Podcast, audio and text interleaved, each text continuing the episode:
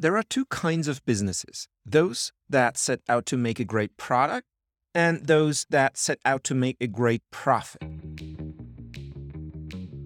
It might turn out that both end up with the exact same product that generates the exact same amount of profit, but it feels vastly different to be a part of each.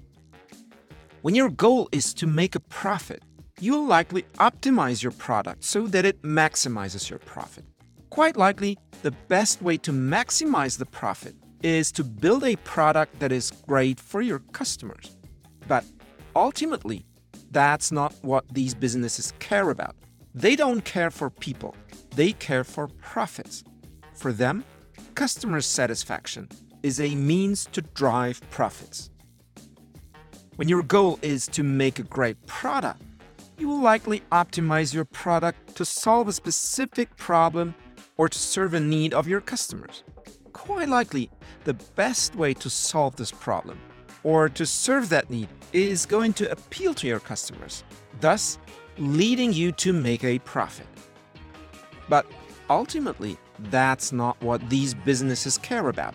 They don't care for profits, they care for people. For them, profit is a means to drive customer satisfaction. So that's your choice. For you, is customer satisfaction a means to drive profits, or is it the other way around? Do you make profits in order to drive customer satisfaction? Keep lighting the path.